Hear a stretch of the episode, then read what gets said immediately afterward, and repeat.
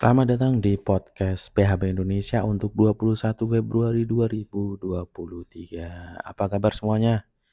Pada video kali ini, karena tidak banyak software yang dirilis pada dua pekan ini, eh, kita akan lebih banyak membahas tentang artikel-artikel dan beberapa library pilihan untuk minggu ini. Yang pertama dari php.net bahwa pada tanggal 14 kemarin PHP eh, versi 8.1.16 ini dirilis bersamaan dengan PHP versi 8.2.3. Nah, bagi yang sedang mencoba-coba PHP 8.2 silahkan di-upgrade dulu sampai ke versi 8.2.3. Demikian pula yang sedang menggunakan PHP 8.1 bisa diupdate ke versi terbaru di versi PHP 8.1.16. Semuanya sudah tersedia di beberapa distro-distro Linux besar ataupun package menggunakan uh, Docker files ya. Silakan di-upgrade dulu. Kemudian pada minggu ini pada tanggal 14 Februari 2023 Cake PHP resmi merilis versi 4.4.11 di mana sejumlah bug fix, kemudian kontribusi-kontribusi fitur baru ada di changelog di versi 4.4.11 ini.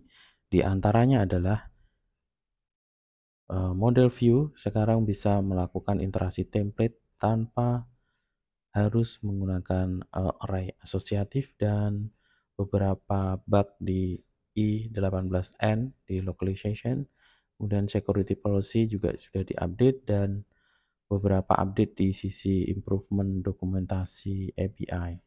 Untuk lebih lenja, uh, lebih lanjut silahkan baca di link description di box di bawah. Kemudian untuk minggu ini ada beberapa artikel menarik. Yang pertama 27 tips untuk membuat source code kita seperti ditulis selayaknya puisi. Artikel dari Om Petri Silen uh, dipublish di level up di .gitconnected.com ya.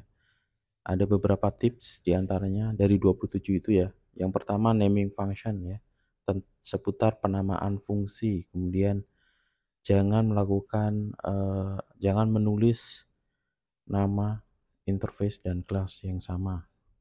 Seperti itu. Kemudian artikel kedua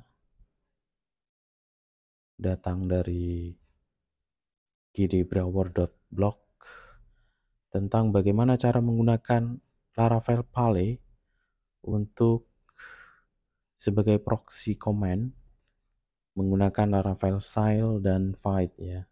Di sini diterangkan kita membuat sebuah Vale proxy kemudian melakukan konfigurasi dan menggunakannya di middleware. Bagi yang tertarik silahkan ada link di description box. Kemudian uh, video tutorial kali ini datang dari channel PHP Annotated tentang bagaimana cara membuat uh, eh, PHP video converter menggunakan PHP dan AI ya, ya mengubah mengubah markdown script menjadi video convert.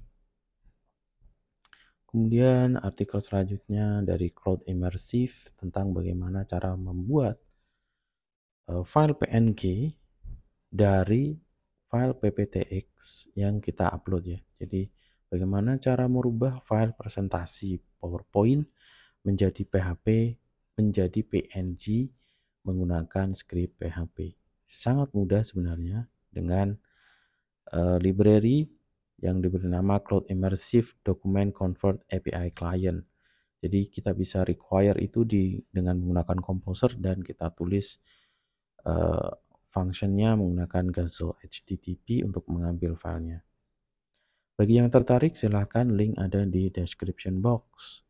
Kemudian artikel terakhir tentang bagaimana pentingnya menggunakan logging di aplikasi berbasis PHP. Jadi sebisa mungkin kalau kita membuat aplikasi apa pun, entah itu dashboard, entah sistem informasi, entah itu website, pastikan kita melakukan pencatatan error atau logging error.